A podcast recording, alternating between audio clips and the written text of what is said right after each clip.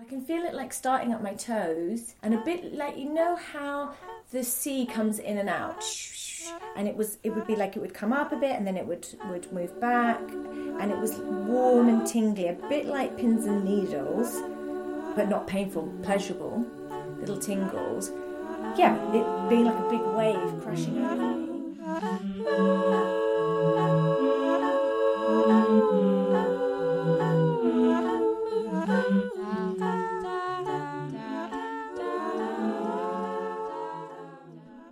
Hello. So this is Sam Holdsworth. She runs Clowns Without Borders UK, which is a charity that prioritises children's human rights to play in refugee camps worldwide and crisis areas in general. I have gone on two tours with them, both to Bangladesh. We were working in the Rohingya refugee camps on the border with Myanmar there. And the first one was bringing performance and play workshops to kids in the camps. And then the second was working with Plan International in collaboration, trying to improve gender equality, which is a complicated challenge when all you are armed with is a red nose and a general sense of joy. So, we talk a little bit about the absurdities of that mix and why it's still important to be present. Plus, Sam is just generally a really inspiring soul, someone you need on a day like today. I just checked my weather app, it's a Saturday, and it's solid rain until 4 pm. It's already storming biblically. Then at 5, it becomes snow. So, a lot to look forward to there. Sam set up Clowns Without Borders UK single handed, and she talks about how that happened right from the get go of the episode. Plus, she's a mum, and we discuss how having a baby has changed her relationship with her body and her partner and orgasms, which is fascinating. I am so enjoying everyone's responses to the podcast. I read some reviews this week. People have started putting up reviews on iTunes, which is exciting. And I'm particularly tickled by the ones that are like, came into this podcast thinking I'd hate it.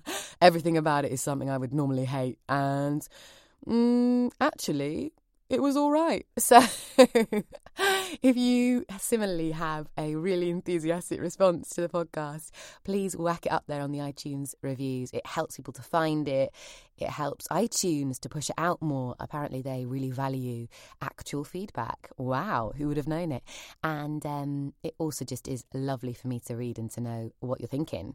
Plus, if you want to directly message me, you can become a Patreon.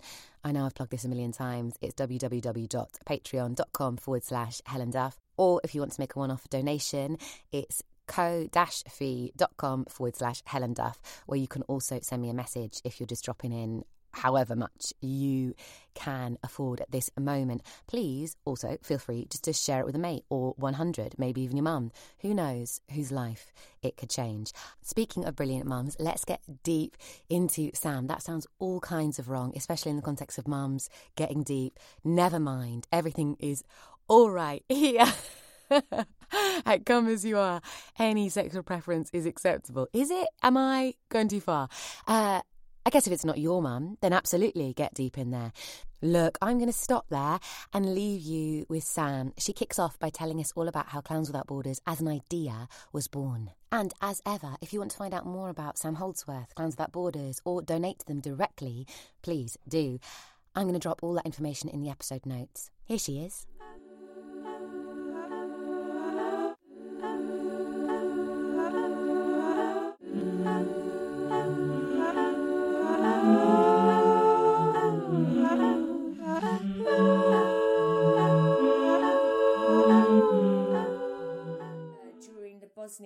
Conflict, the UN had a pen pal scheme, and some children in Spain, in Barcelona, wrote to, to other children in refugee camps and they said, What do you miss the most? And they said, Going to our friends' birthdays and parties. So they, the children fundraised to send the local clown to the refugee camp. So, for example, in Europe, there's like a clown on every corner. Right. Yeah, like a physical mime, theatre mime expert. It's just in the UK and America where they're terrifying. And uh, he went, and I think 200 people came to the performance. Next day there was 700, and the UN said, We've been trying to bring this community together since people got here and nothing has worked. This mm. is incredible. And then uh, I think the UN, yeah, they funded some him, uh, Tortell, who was the clown, to, to visit uh, refugee camps over the course of that year, and Clowns Without Borders was born. And skip 22 years, we joined in 2014. We became a registered charity, and there are now, f- including us, 15 countries who have their own chapters. Mm. And we share a code of ethics, but we run independently. So there's UK, Sweden, Australia. Yep. Yeah. and I got involved. Well, I so it's quite. I had. Uh, do you know what I'm thinking? How honest do I want to be about this answer? Yeah. But I just be honest. I will be honest. So because it's relevant, goes back to women. Yeah. I had been in a long term relationship and I was 33 and fell pregnant by accident. And my partner at the time said, I don't want. I don't want to, to, to be a father. I don't think it's good for my career right now. I haven't got the capacity to do that. And I was like, "Oh, he'll get over it. Like, he's just shocked. It's fine. Don't worry. And then he didn't. so I was like, holy shit, this is hardcore. So, I mean, I'm 33, right? And at that point, what are you doing career wise? So I had um, an arts company, Nimble Fish, and that was going fine. So we were working as theatre producers, but also doing a lot of work in the community. So I was working as sort of like a, a theatre maker and facilitator, doing a lot of work with kids who were um, permanently excluded from school and what the council deemed to be at risk young people. And suddenly the prospect of becoming a single mum was like, holy shit. Yeah. And I remember going through my bank statements. I mean, I sh- yeah, I've never paid so much attention to how much income I had coming in because I was like, this is this is terrifying. And then I, it was uh, it was awful. It was very messy. And then I had a scan, and I think it was like twelve weeks or something. And the fetus had stopped growing at six weeks, but the sac hadn't. And I told my partner, so I had to take some pills for a miscarriage. Told my partner, and he went, "Oh, I wish I'd known. I wish I'd known, because then I could have been supportive, and we, this would have happened, and we could have stayed together." I was like, "Okay, right? Yeah. But you've been going out with this person. You're like, who are you right now? A pathological liar, it turns out. Who are you? Because that's an extraordinary. I mean, that's the kind of thing a pantomime villain says, which Right. is, "Oh, I wish I hadn't said what I was really thinking, so that then, when you had to have a miscarriage anyway, I could have got away with pretending I to could be have a been a nice hero. guy." Yeah. yeah. I could have been a hero and supported you through that. So then I was like, "Oh, this this is this is what what this isn't in the plan. Yeah. this isn't in the film in my head. This is horrifying." Mm. And so I was sitting on the sofa in my flat, angry and sad. And honestly, it's um I don't think we've got a, a, a word for it in English. But but the nearest I can say is maybe like an epiphany. And I thought, do you know what? If I was going to be a single mum, anything's possible. Like if I was prepared to do that, I'd be like, right, I'll just figure that out this can't be for nothing. I can't sit in my flat for another six months just feeling really depressed and overwhelmed and kind of like discombobulated. So the clowns in Iraq popped up into my head. And I remember at university reading about um, a woman who sent, who had a clown troupe touring through Iraq, and she wrote, written this book called Sending the Clowns. And I thought, right, I'm going to volunteer, and I want to go to the most dangerous place possible. I think that's quite linked to the state I was in. Yeah, But- what did that come? The sense of again, burn it all to the ground. Like Burn it all I'm invincible. I've had this experience that was emotionally eviscerating. I'm invincible Yes. now, so I might as well see if I can feel something out right? there. Yeah, the external will match the internal Mm-hmm. because that will feel easier than the emo- than the internal. Right? Yeah. So there's this, there will be an actual signifier that things have so radically emotionally changed for me, but everybody's still wandering around as if nothing's happened. Mm. Why isn't everybody thr like? Why is it still the same? So then, so then I started googling. I was like, oh, there isn't a UK chapter. That's weird. And then so emailed all of the chapters and Clowns Without Borders South Africa, Jamie emailed was like, oh, well, what's your background? I said, oh, I train with a guy called Philip Gaulier in clowning and I run my own arts company and so on. And he said, well, why don't you set it up? I was like, uh, okay, well, let's meet. And he happened to be in, in the UK, in Brighton at the time. And I went to speak to Jamie and Marique, who is the director of Clowns Without Borders France. And the thing is, Helen, what I really, really didn't do was go, what I'm actually doing now is setting up an international humanitarian charity. yeah. Did. The way you just described that whole process was like you're just a person who does stuff. That's the way you right. come across. You're just a person who goes, there's this thing that doesn't exist that I want to be a part of. Ah, and it's not there. So rather than go and just join another variation of it, I'll just make it. Yeah. And then I'll ask other people to join me and I'll run it. Yeah. I didn't fully embrace the reality. We could totally be clowns and just kind of do it ad hoc. But if we're going to change the world, mm. we we do need a strategy. Where are we now? So five years later, so, so we commit to five years. It has really. I mean, it's changed completely who I am. Wow. So much more focused. Mm. And do you know what? I really, on a very me level, and maybe it's something to do with being 40 mm. as well and having a child at the same time, having a child at the 40 is I feel like I'm stepping into my power and my potential. Mm. And I feel like it goes back to burning it to the ground. I'm not going to do this to dick about. Yeah. If we're going to do this, let's do this. If I believe that intrinsically that compassion, love, play, laughter is one of the fundamental is part of the essence of being a human and we can support children in the darkest hour by sharing some of that. Let's do this properly. And you want me to ha ha with my elbow. Okay. A very large NGO has seen that there is power and agency and potential in working with the clowns, with those young women.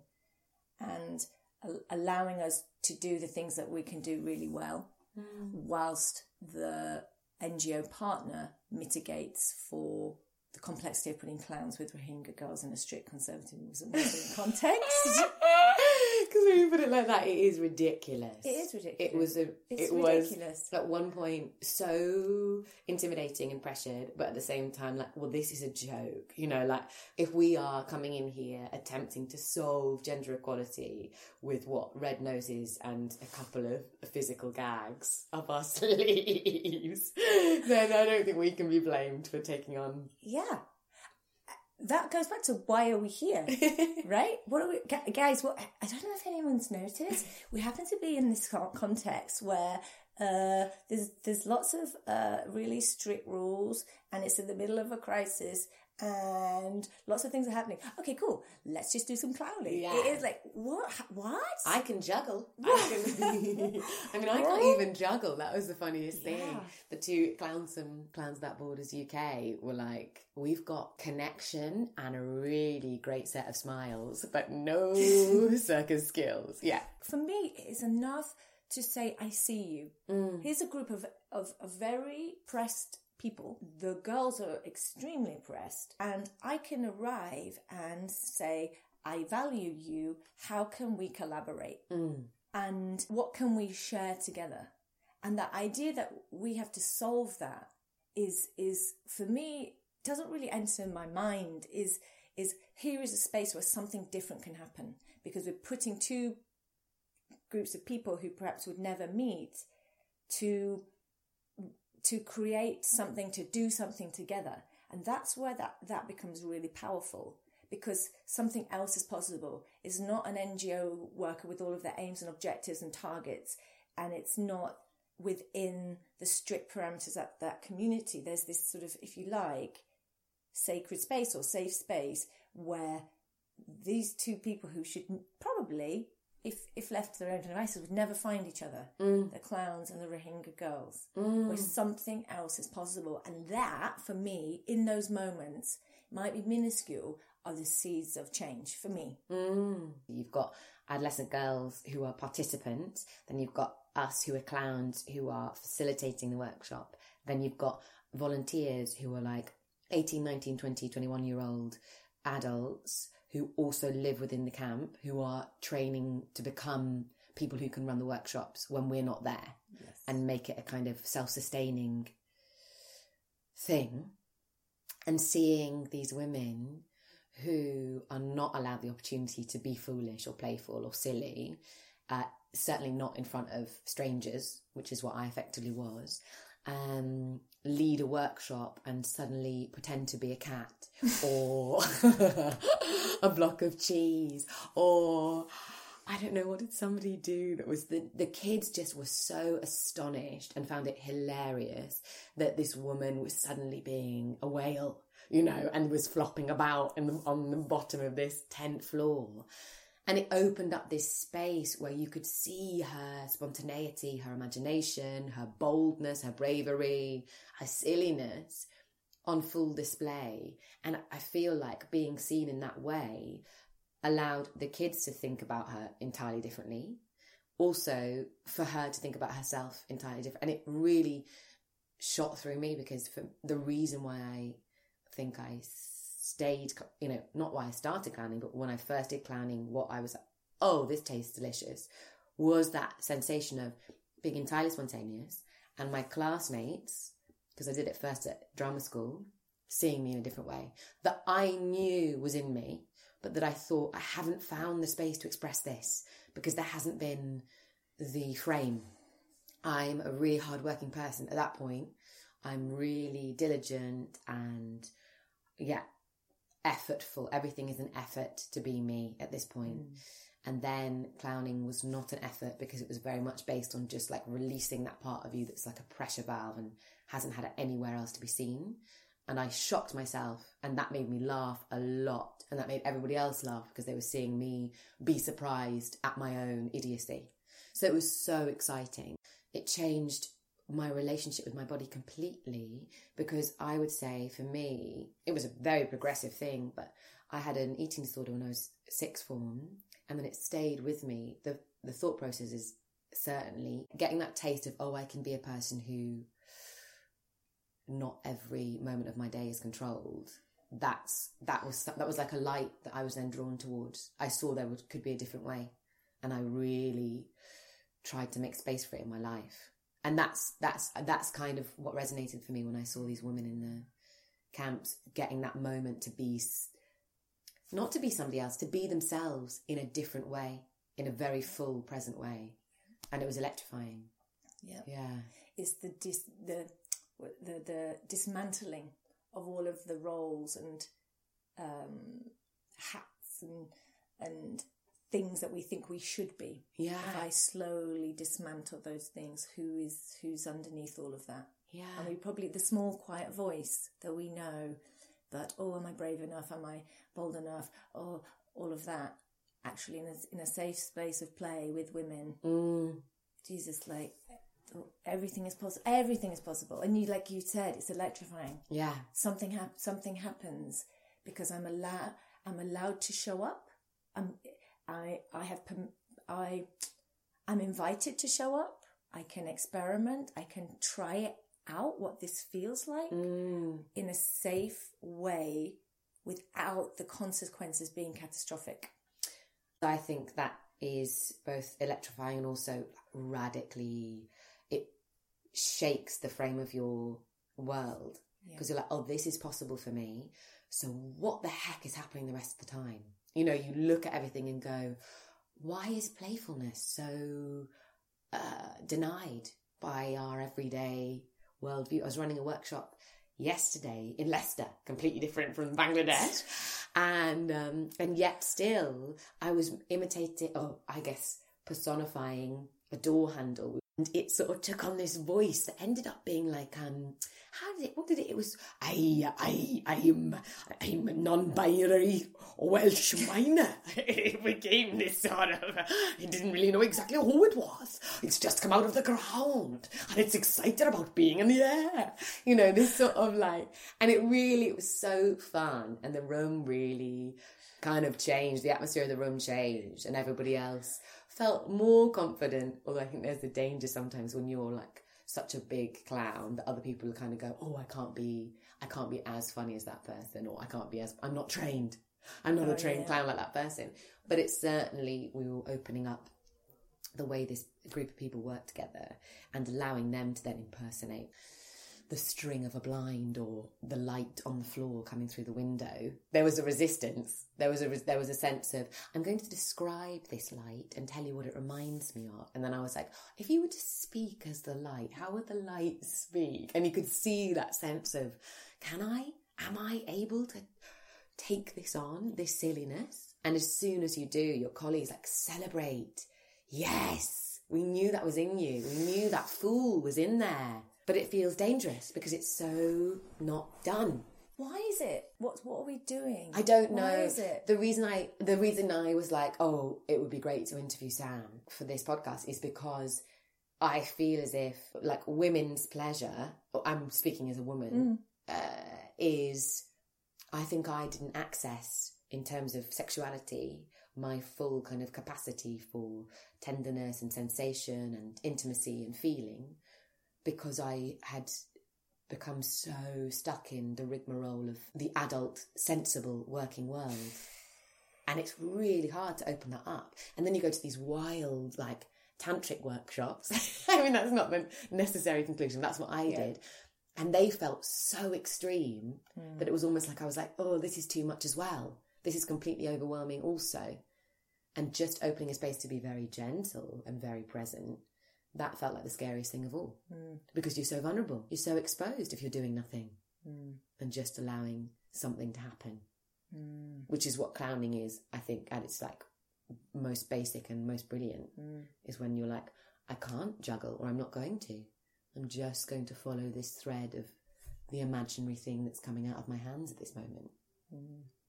And kids are there for that because kids aren't like Sorry, uh, I don't know if you realise, but I've got to get my tax return done in six months' time. So if we could hurry this up.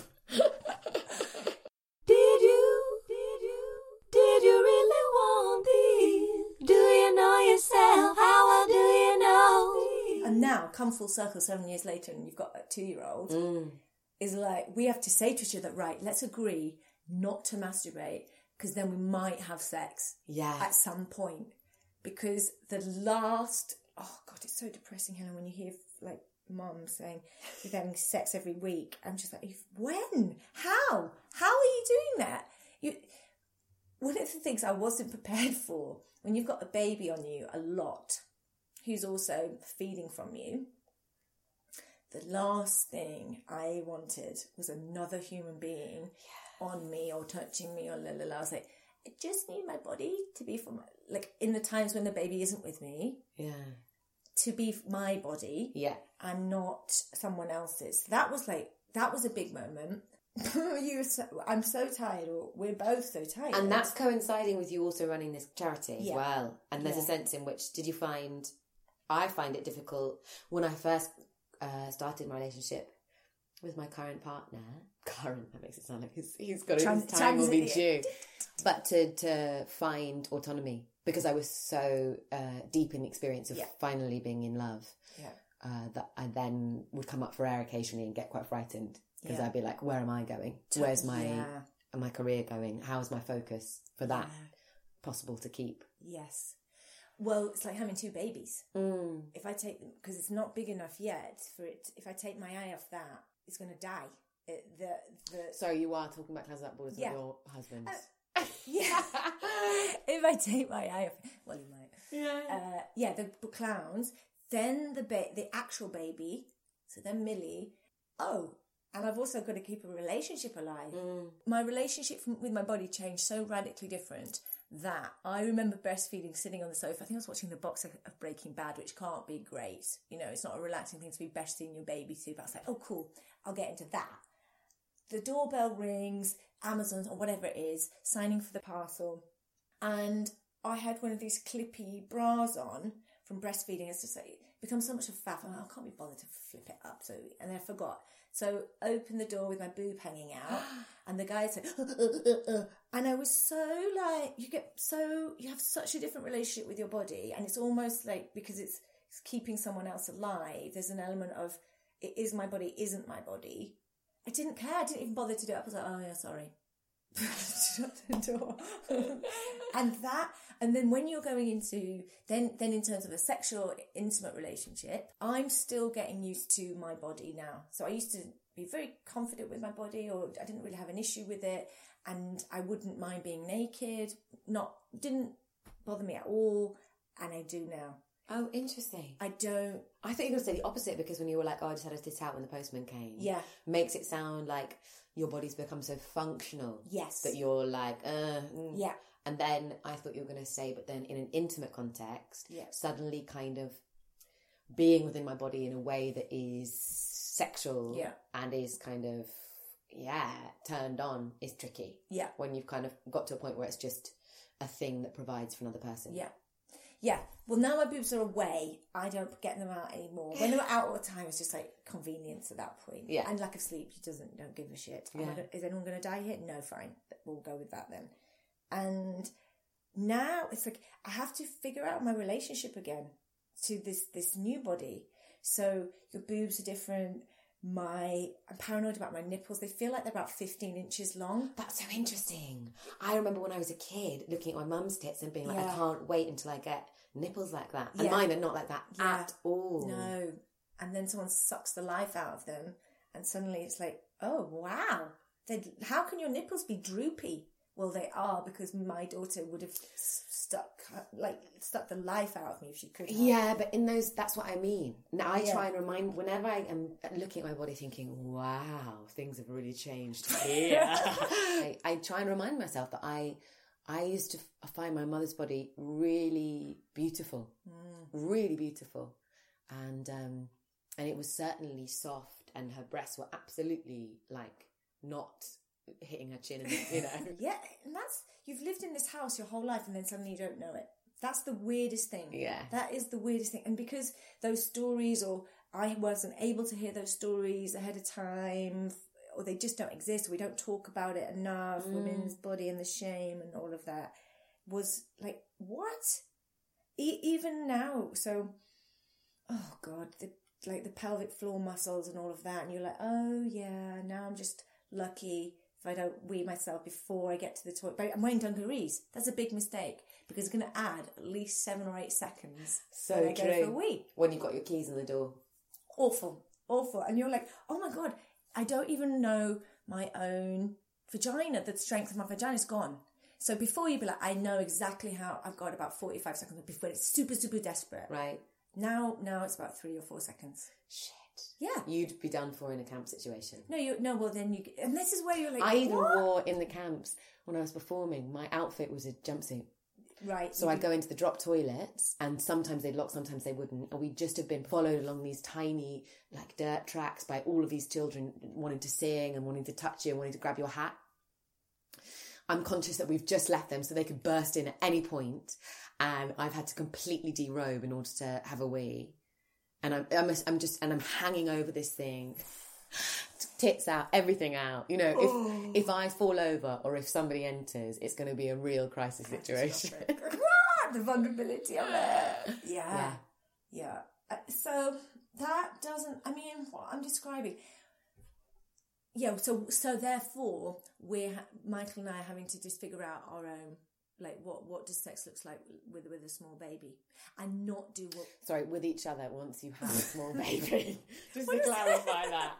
what does sex look like when a small baby is sleeping in another room and can wake at any moment and you're thinking oh my god if i do have sex that's actually probably about 30 40 minutes less sleep Yes.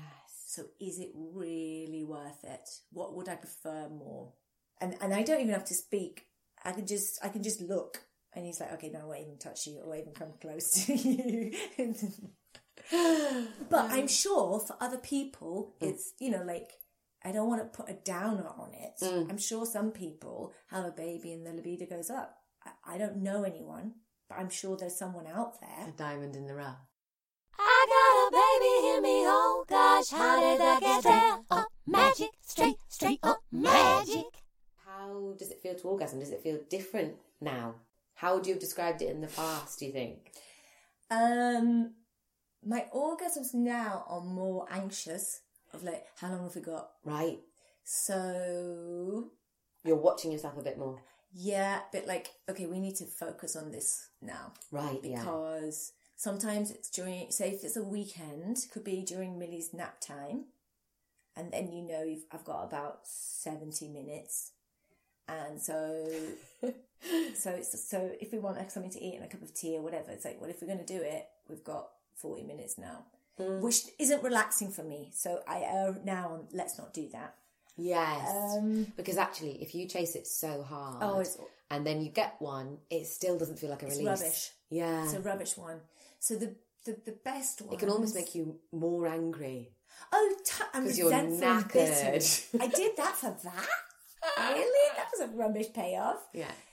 Um. Oh, and also, I quite like just having sex just for fun, like like not chasing an orgasm. Well, exactly. Yeah, I have had to say this a few times. The sense of the only reason I explore it as a question is because for me, I didn't know that I'd had one for so long. I didn't know what they were Yeah. like. I didn't know uh, the descriptions I'd heard didn't resonate with me, yeah, and so then I just undervalued my body's capacity for pleasure. what it was doing. Um. But my partner, unfortunately, he's very much of if I want you to to orgasm as well, and sometimes, and it's quite hard to explain to him. Hmm. I'm okay with with where where things are at. Yeah, I don't need another 15, 20 minutes that may or may not. I'm not really so that so that's different. Before I haven't had yet. So before I could have orgasms that were like they start at my toes.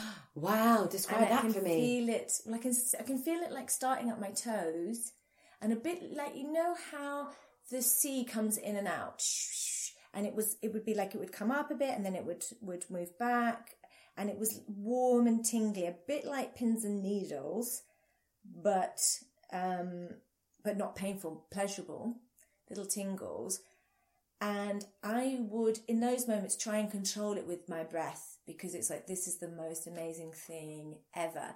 And feeling as if it's coming from my toes, knowing that as soon as it hits my pelvis, I'm going to orgasm. I try and resist that, resist that as long as possible. And then, yeah, it being like a big wave crashing over me to the point of, yeah, being short of breath and sometimes not being quite sure where I was, of like going to darkness. Wow. Yeah, and and of of like yeah of like everything collapses. And like a like a mm. black like a like a like a, a black hole, everything sucks in and kind of like then having to kind of come out of it and be like, oh, oh, okay, here I am. Who like, and in a way, it's like they're not even there. It's like, oh, who are you? Oh, yeah, this happened. Okay, cool. Like, And does that is that a particular physical position, or can that just happen? um, And no wonder you're like, let's not tonight. If that's if that's where you're going to. Yeah, well, since having Millie, I haven't had that orgasm yet. And that's to do with the state of mind, the 100% state of mind of, You're going to place of oblivion. right, I need the control. I have, I, there's so much chaos and newness and figuring out and what does this new body do? Um, how does it work? How does my vagina work now? Am I doing enough pelvic floor muscles? What time is she going to wake up? That actually haven't got Yeah. the space. I don't really want oblivion right now. Thanks. If it's on offer, I won't. I just, I'll rather not. I'm not. I'm not. I, so that's my mental. Mental. That's the mental chatter, and so it's about that. As I hear myself speak, is about the space. It's just about the space and the time to allow that physical response to take the time that it takes. So we're not on a clock. We're not on. Okay, this is a scheduled thing, or I'm really tired when this is going to be finished. So the way you describe it to me, coming from the toes, makes me wonder: is it something? Obviously, it's linked to your vagina, but do you think it's something about you get yourself into a state of full body submission, or Mm-hmm. full body, yeah, giving yourself over to the moment? Yes, definitely. And in those scenarios, it would often be we would have agreed that one of us would say, "I'm just going, whatever. I'm just going to pleasure you." There's no, Right. there's no guilt boundaries. I, I'm going to be of service, and you. That that's that's hard. Was hard initially for me because it's like I am oh listening God, to that oh thinking, oh God, yeah. What are you? What are you? Eh, eh, yeah. Eh, all of that, and of surrendering to I can just be in this. And so initially, it's having I would have to wear like a, I'd love to say a blindfold, but it's probably just a scarf Yeah. or anything Or a pillow. right? Yeah. just to go. Then I don't have to look at you because then I'm like, oh, but it's Michael and I want to do things for you. and. Exactly. And if I'm looking at you, then I'm aware of the phys- I'm aware of the moment in a way that I need to switch off that I'm awareness. Yes. Even. Yeah, yeah, exactly. And being pure physical sensation. Mm. Um, and so, in terms of a position, it wasn't really a position, it was just the surrender to allowing someone to fulfill whatever sexual need I had, and for that to take as long as it took. Fuck. I have so many questions linked to clowning because I want to know about. Uh, did you have an instinct to not just be given pleasure when you, as a clown, have been like, I'm all about making sure that other people are having fun and and and there being a great feedback loop there because when you make someone laugh that makes you feel good about yourself but you're definitely the one offering the service Yeah, was it difficult to break that yeah. chain Yes, and of of of yeah of being oh this is yeah I want to give pleasure to you. Yeah. that's my role and that's my job, and I naturally in my work as a facilitator we're really inclusive and no one is left out and how do we make a really equal space Yeah. and how is everyone's voice heard when we've said okay right it's about you that is exact that's the opposite of what's happening. And it's like a muscle. I, I don't i don't know how to do that. That's something that's been instilled in me. Be polite. Uh, if someone asks you a question look them in the eye answer back. No no no. And that's you know 40 years later. Okay what do you need? How am i of service? And all of that. I think it's a discipline. And going back to the clowning of that high levels of trust just trust the process. And how much do i trust myself today? Yes, but also mad that we, having spoken at such length about how much we get from giving other people pleasure, uh, so silly that then we couldn't imagine ourselves into our partner's position of them also equally enjoying to give. yes. It's such a powerful thing to give to like it's such a burden of what would it be to be completely selfish for 25 minutes while when my partner goes please don't do anything please it's like mm, okay let me like shut like the noise in the head is turn Yeah. that off high levels of control Mm. So I'm doing this. I need to show up. I need to keep doing it. And if I show up enough, it will happen. With with Clowns Without Borders, you just keep showing up, and it one day it'll be enough. How far can I surrender Mm. Into this moment? This is the clowning, isn't it? It's to- how brave am I to totally let go of that control and allow whatever is happening, whatever impulse, whatever instinct, Yeah. that I can follow, can I surrender to that? And it can't happen in 20 minutes. I can't go from from the work to cool, let's jump into bed. Which is mm. what when I was younger, it was I could mm. because it kind of was the same energy. And now, when now I'm older, it's like actually I want something different from sex. I want intimacy and gentleness and connection and presence. I really need presence because Michael and I are, can be passing ships in the night because we have such a big focus on our daughter coming in. We come in from work and then there's this routine and bedtime and bath time and have you got have you done the bottle? Yeah, I changed her nappy. Where's the nanites? This little blanket she sleeps with. Where's her buddies? Uh, A little soft toy. So it's we talk to each other in lists or to dos. It takes time, and then wow, the stillness and the quiet. And then sometimes I don't want the stillness and the quiet because that's scary. Yeah.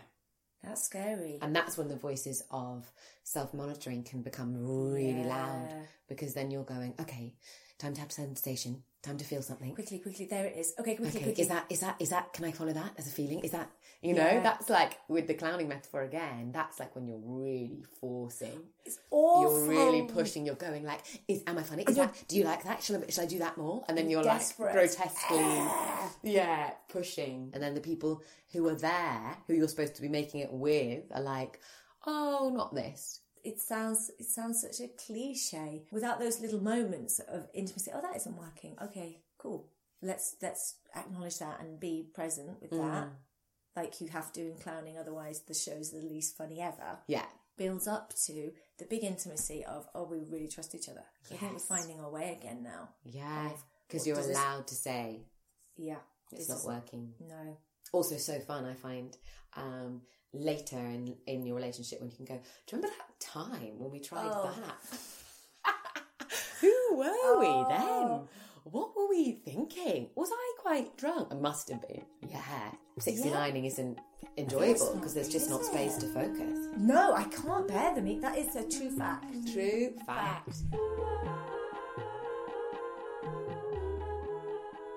So that was Sam. Listening to that, I realised some people might be thinking, oh, wow, this clowning thing sounds so good. How can I get a little bit more of it?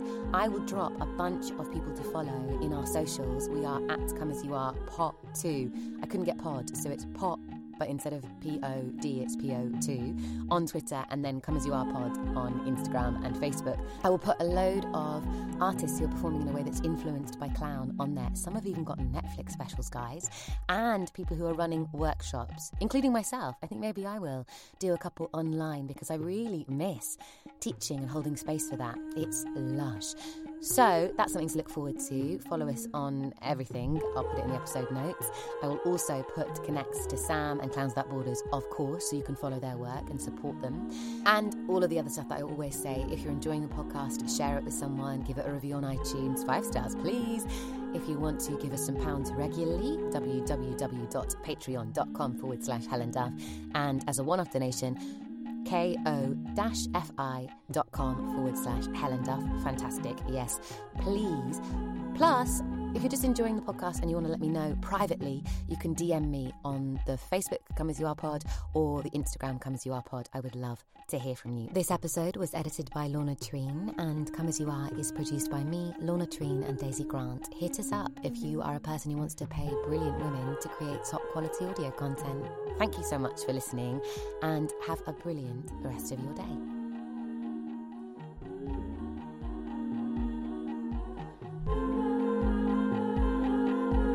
you.